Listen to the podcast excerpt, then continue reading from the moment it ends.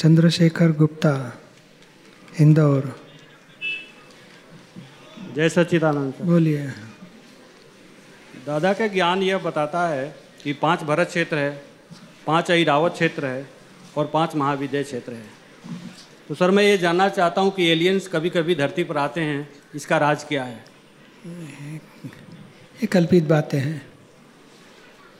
ये बुद्धि की बात है उसमें कोई इम्पोर्टेंस रखने जैसा नहीं है। ऐसे कोई वो ऊपर के क्षेत्र में मनुष्य है इधर आएगा ऐसा होने वाला ही नहीं।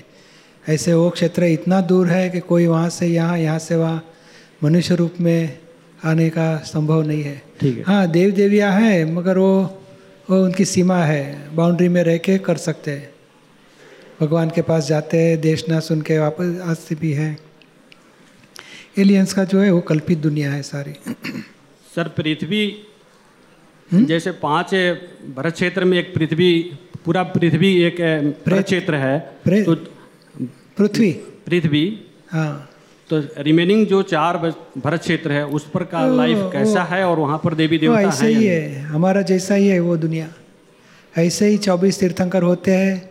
अवसरपिणी काल उत्सरपिणी काल ऐसे ही होते रहता है। पाँच भरत क्षेत्र में पाँच ऐरावत क्षेत्र में और पाँच महाविद्य क्षेत्र में कम से कम बीस तीर्थंकर, ज़्यादा से ज़्यादा एक सौ साठ तीर्थंकर, ऐसे होते ही रहते और एक पूरे हो गए, दूसरे शुरू हो जाते ये निर्वाण होता है तो दूसरे प्रकट होते हैं एट ए टाइम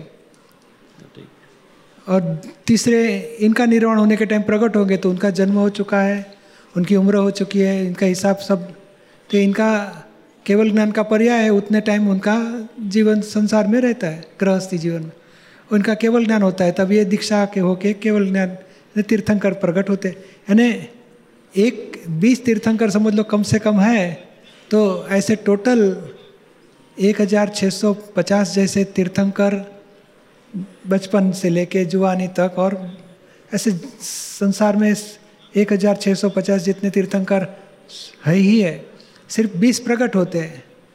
बाकी दूसरे तीर्थंकर है, दूसरी दूसरी अवस्था में।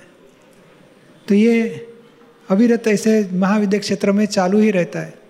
और भरत क्षेत्र में ऐसे चौबीस तीर्थंकर, ऐसे पाँच ही भरत और पाँच ऐरावत, चौबीस तीर्थंकर होते ही रहते हैं। एक अवसर पिणी काल में और दूसरा उत्सर पिणी काल में। पांचवा आरा, छठे आरा में कोई भी पाँच और पाँच, दस तीर्थ क्षेत्र में तीर्थंकर है ही नहीं। ऐसी स्थिति अनादिकाल से अनंत काल तक ऐसे ही रहेगा जगत। हमें कैसे छूटना वो सीख लेने जैसा है। जय सच्चिदानंद आनंद मुझे श्री के चरणों में कोटि कोटि नमन करती हूँ। मेरा प्रश्न है आपकी व्रति मेरी वही मेरी व्रति हो? चरण विधि का क्वेश्चन है। हाँ। तो इसका मतलब आपकी व्रति और मेरी व्रति में क्या फ़र्क है? दादा भगवान है ना ज्ञानी पुरुष को कहते हैं कि आपकी वृत्तियाँ सही हो गई है आत्मा में रमणता ही निरंतर होती है। हाँ। हमारी भी वृत्तियाँ छूटे हाँ। और आत्मरमणता में हमें भी दशा प्राप्त हो जाए ऐसी कृपा करो। जय आपकी वृत्ति वही मेरी वृत्ति रहो ऐसी हाँ, भावना हाँ। है। और थोड़ी वृत्ति है जगत कल्याण करने की भावना उनकी हाँ। उतना लिखे जाए तो हम भी वही प्रार्थना करेंगे हमें भी आपकी जैसी दशा प्राप्त हो। जय सच्चिदानंद ऐ सस्तानंद बोलो। पूज्य श्री नमस्कार आपके। मैं पुनः से आई हूँ ज्योति। हम्म। हाँ जी मेरे प्रश्न ये है मेरी छोटा से शॉप है मेरे तो सत्संग के लिए बहुत ही होती है। मुझे टाइम नहीं मिलती मैं कैसे इसकी कोई बात नहीं। हाँ। जितना हो सके तो दो तीन दिन की छुट्टी निकालो। और शॉप में भी लाइव रिले होता है वो देखो या आगे पीछे अपलोड रहती है सत्संग सब देखो। और शॉप में नीति प्रामाणिकता से अच्छी तरह व्यवहार करते रहो।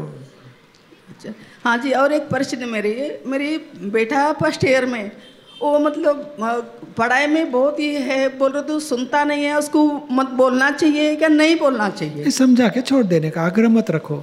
और किताब है प्रार्थना की लेके जाओ। देखो दादाजी ने बताई ये प्रार्थना।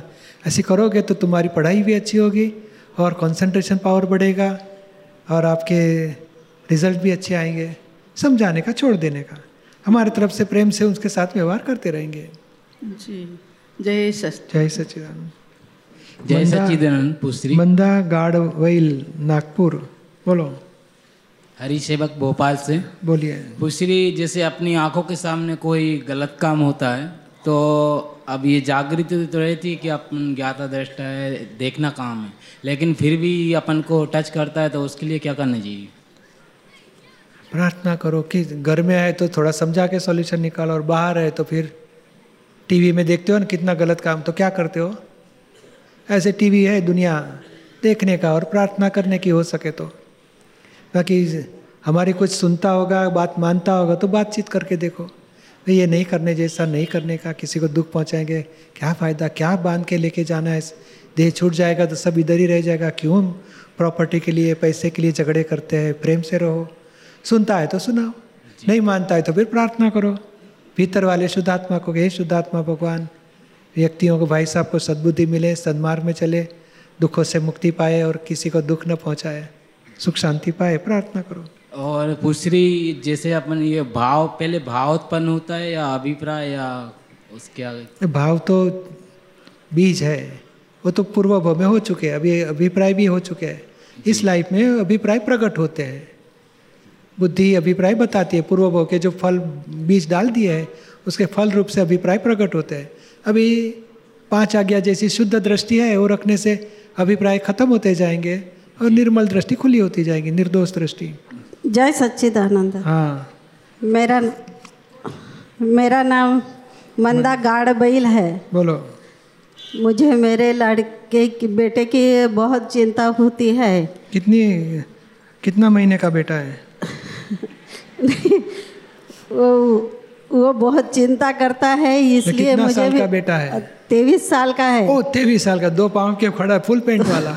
उसकी क्या चिंता करने की? उसको वो भी बहुत चिंता- चिंता करता है कि मैं भूलती कि वो जल्दी से अपने पैरों पे खड़ा हो जाए तो अच्छा पैरों पे ही। खड़ा होता है। अभी क्यों आपको तैर के उसको कुख में उठा उठा के घूमना पड़ता है? वो तो बड़ा हो गया अभी। करेगा रास्ता। हाँ उसके लिए प्रार्थना करो और वो धीरे-धीरे बहुत सोचता है। नहीं प्रयत्न करने का अच्छी तरह और सिंसियरली समझ लो कुछ जॉब मिल गई तो सिंसियरली पूरी करने की। और दूसरी नहीं ये पहले ये करूँगा वो करूँगा ऐसे वेवरिंग में नहीं रहने का। एक पहला पकड़ो काम और पूरा करो। बाद में दूसरा मिलेगा दूसरा पूरा करो। धीरे धीरे संसार में भी प्रगति होगी और व्यवहार भी अच्छा हो जाएगा। उसने ज्ञान लिया है पंद्रह हाँ। पंद्रह में। बहुत अच्छा। हाँ तो इसको दर्शन के लिए लेके आना का और अभी आपका पुत्र से बात करा। अभी हाँ, आया है वो, तो सेवा उसको बोलने। का हाँ आपका पुत्र से बात करते रहना। अभी आया है वो सेवा बहुत में अच्छा है अभी। बहुत अच्छा। देखो कितना भाग्यशाली। तो आप चिंता करने की जैसे रहा ही नहीं। सत्संग में आता है सेवा में रहता है इतनी अच्छी बात है। वो उम्र के पत्रह सत्रह साल में ही उसने ज्ञान लिया है। कितना अच्छा है बोलो। इतना अच्छा आप संस्कारी बेटा आपको मिल गया। आप चिंता क्यों करते हो? अमरजीत शाना खुराना हाँ जी। शुभांगी ईशोक बोलो।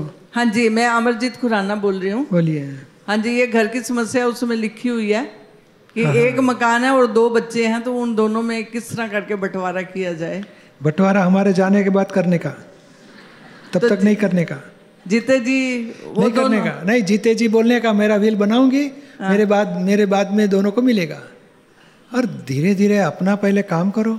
नहीं तो ये बंटवारा करने के बाद कौन किसके पास रहोगे आप? मैं तो बड़े वाले के पास रह रही हूँ ना। हाँ रह रही हो बाद में बोले बोले बोलेगा मेरे पास मेरा बंटवारा अभी तू आधा उधर जा। छोटे के पास जा मैं कितना तेरे को संभालूं? बाद में फुटबॉल की रमत चालू होगी। एक इधर से किक मारेगा बड़े के पास बड़ा मारेगा छोटे के पास। नहीं तो बोलो भाई मेरे जाने के बाद सब मिलेगा। अभी मुझे भी रहने दो मुझे जीवंत है तब तक कुछ कुछ ना चाहिए। व्हील बनाऊँगी उसमें से सब मिलेगा सबको। चलो प्रेम से रहेंगे साथ में अभी। तो पर मैं घर में तो नहीं रह रही ना मैं तो बाहर रह रही हूँ ना। घर में तो छोटी बहू और बेटा रह रहा है मैं घर में नहीं हूँ। तो कहाँ रहते हो आप? मैं तो बड़े लड़के के साथ रह रही। तो छोटी तो घर कहाँ है? घर दूसरी जगह है वहाँ पे छोटा लड़का रह रहा बहू रह रही। अभी अभी वो घर खाली करेगा? बेट बंटवारा मिलेगा उसको? हाँ उनको उनको यही तो आपसे पूछ रही हूँ ना कि क्या करूँ उनको। मैं कहती हूँ उनका दिल ना दुखे इसलिए मैं उनको कहती नहीं। नहीं तो परिवार के तो सब कहते हैं कि कुछ भी करो तुम तो मकान तो उनसे खाली करवाओ तभी तो बेचोगी। और फिर दोनों के बांटोगी? झगड़ा हो गया शुरू बंटवारा तो हुआ नहीं है फिर भी झगड़ा चालू हो गया। थोड़ा थोड़ा रास्ता निकालने का। और तो, नहीं तो जाने के बाद मिलेगा। मेरे भावना है कि इतना इतना बेच के इतना इतना दोनों को मिले करके छोड़ दो। अच्छा। पहला अच्छा। और अभी बड़े के पास अपना घर है कि उसका खुद का है? किराए पे है उसका। बड़े का? हाँ। छोटे ने आपका घर ले लिया? हाँ। हाँ और आप बड़े के पास रहते हो? हाँ। तभी वो घर का क्या होएगा? तभी तो तभी तो चिंता है ना कि ये बड़े के पास रह रही हूँ और इसे कुछ भी ना मिले ये तो गलत ही है ना। हाँ मगर दोनों में प्रेम का संबंध है क्या? हाँ हाँ। तो प्रेम से दोनों को रखो और दोनों के साथ समझा के देखो कि अभी यही घर है भाई को भी दोनों एक दूसरे के साथ प्रेम से रहो और जो भी है परिस्थिति को समता भाव से पूरी करेंगे। हाँ बात करूँ ना आप जाके उनसे? क्या क्या करेंगे? जो आपने बोला है जो आपने बोला कि बात करो उससे कि दोनों मिल के बैठो और दोनों जने आपस में बैठ के निपटारा करो। नहीं ऐसा नहीं कहा मैंने। हाँ। बंटवारे की तो बात ही नहीं की मैंने। अच्छा। प्रेम से रहो और एक दूसरे को मिलजुल के रहो। आप भी इधर भी थोड़ा रहो थोड़ा बड़े के पास थोड़ा छोटे के पास प्रेम से दोनों के घर पे रहो और धीरे धीरे दोनों को सत्संग में मोड़ो। सत्संग में आएँगे तो रिलेटिव की कीमत कम होगी और सत्संग में नहीं आएँगी तो जिसके पास है, जो रहता है, उसका घर हो जाएगा, बड़े के साथ झगड़ा होगा। तो ये दोनों सत्संग में आएँगे तो बंटवारा रहे या ना रहे, मगर दोनों प्रेम से रह सकेंगे। झगड़ा बगड़ा मिट जाएगा, कषाय, राग, द्वेष सब छूटेंगे मोह टूटेंगे एक दूसरे के। यानी ये भावना करो कि दोनों आत्मा का ज्ञान पाए सत्संग में आए और एक दूसरे के साथ राग द्वेष मोह में से छूटे। जय सच्चिदानंद पूज्यश्री शुभांगी थापे सातारा। हम्म, मराठी में बात करूँ? मराठी हिंदी में करो। अ, सात काय मराठी में बोलो चलो। सांगा मराठीमध्ये काय विचारायचं आहे? मुंबई नगरीमध्ये जे हे भव्य असं मंदिर स्थापन झाले तर अ, त्याबद्दल महाराष्ट्राचे सगळे महात्मा अतिशय खूप समाधानी आहेत आणि फार फार आनंद वाटतोय सगळ्या महात्मांना. तर त्याबद्दल दादांचे फार फार उपकार आहेत आमच्या सर्वांवर सर्व महात्मांवर. माझा प्रश्न असा है कि सिमंदर स्वामी जी की जो मूर्ति है उसके नीचे वर्तमान तीर्थंकर सिमंदर स्वामी ऐसा लिखा हुआ है। और उसके बीच में जो प्रतीक है गाय का गाय नहीं बैल है बैल। हाँ वो बैल- तो वो, वो बैल का प्रतीक है और वो लांछन बोला जाता है। अच्छा। महावीर स्वामी के लांछन में सिंह यानी शेर है पार्शनाथ भगवान का नाग है ऐसे सब रहता है प्रतीक है। और इतना ये क्या है कि वितराग भगवान की मूर्ति सभी की सरीख ही दिखती है। तो ये लांछन के आधार से मालूम होता है कि पार्शनाथ भगवान है ये महावीर भगवान है ऋषभदेव भगवान है सिमंदर स्वामी है।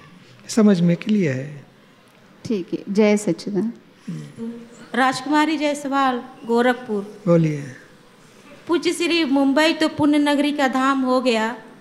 हम चाहते हैं कि आपका पाँव गोरखपुर में एक बार पड़े। और वहाँ के भी लोग ज़्यादा से बन के ज्ञान लें। यही मेरी भावना है। तहे दिल से मैं आप भावना कर रही हूँ कि वहाँ पे भी आपका पाँव पड़े। बहुत भाव है गोरखपुर वासियों को और हमारा भी श्री हाँ बरोबर है। भावना रखेंगे और दादाजी से प्रार्थना करेंगे। कुछ संजोग मिलेंगे तो हो ही जाएगा।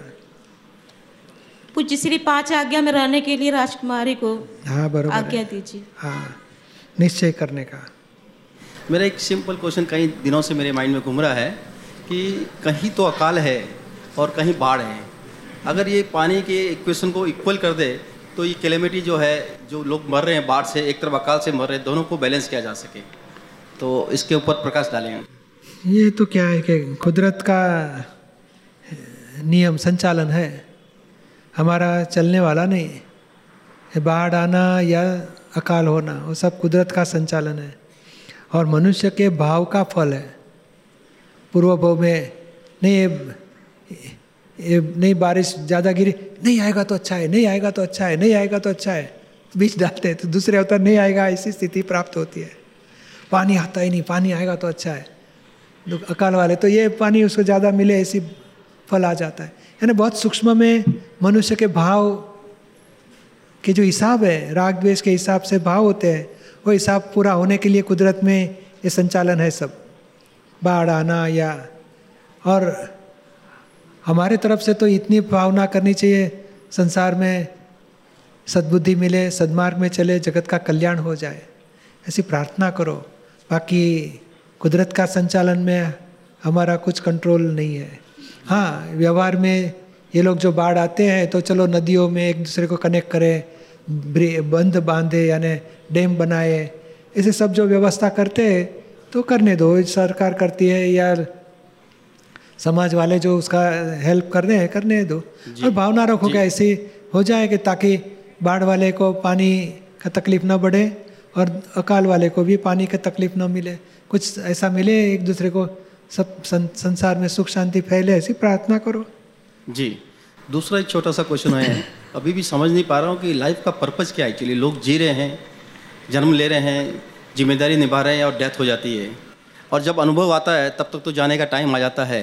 तो ये पर्पज ऑफ़ लाइफ अभी तक गुरुजी समझ में नहीं आया दीपक भाई। सच्चा पर्पस तो यह है कि मनुष्य जीवन में ही आत्म साक्षात्कार हो सकता है और मनुष्य जीवन में ही मोक्ष की प्राप्ति का रास्ता मिल सकता है।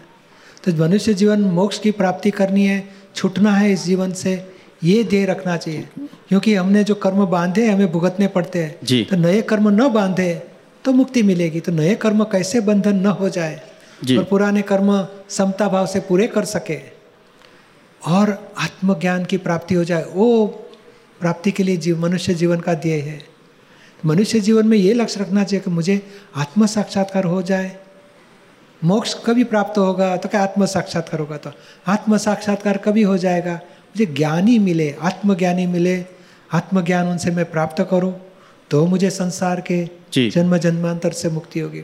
तो ये ध्येय रखने से आत्मज्ञान प्राप्त करने का ध्येय सेकेंडरी लेवल में होता है। और आत्मज्ञान प्राप्ति के लिए ढूंढना चाहिए। कि कोई ज्ञानी है कोई संत महंत चाहते हैं कि इतना ध्यान करो परमात्मा का साक्षात करोगा। जो करो करो करो सिखाते हैं तो पुण्य का बंधन होगा बुरा छूटेगा अच्छा पकड़ोगे तो पुण्य मिलेगा। और आत्मज्ञान तो आत्म तत्व की पहचान मैं खुद कौन हूँ? सेल्फ रियलाइजेशन हो गया जी। तो आत्म साक्षात्कार मिलेगा। और आत्म साक्षात्कार हो गया तो सच्चा कर्ता कौन है? सच्चा भगवान कहाँ है? क्या करता है? ये जगत चलाने वाला कौन? मैं खुद कौन हूँ? ये सब हकीकत का समाधान हमें मिल जाता है। तो ऐसा कुछ मिले तो ही मोक्ष मार्ग हमारी शुरुआत होगी। तो ये मनुष्य जीवन का ध्येय है। जी तीसरा पॉइंट मेरा था सिंपल ही उसमें आपने आंसर दे दिया गुरु जी ये तीसरा है कि शांति के लिए सब भाग रहे हैं इधर। अशांत होते हुए शांत को प्राप्त कर रहे हैं और जब शांत हो जाते हैं तो फिर अशांत वापस वो साइकिल शुरू हो जाता है। तो इस साइकिल के अंदर भंवर के अंदर कैसे अपने आप को निर्वृत पावे? ये इतना ही सीखने की ज़रूरत है कि दूसरे को सुख पहुंचाओगे तो सुख मिलेगा। जी।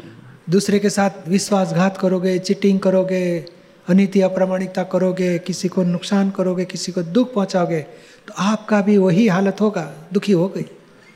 तो ये जीवन में ये action and reaction equal and opposite ये समझने की ज़रूरत है। दादा भगवान ने पहला ही सेंटेंस ये समझाया कि कोई भी धर्म पालन करते हो सभी धर्मों का एक्सट्रैक्ट ऑफ़ द मैटर क्या है?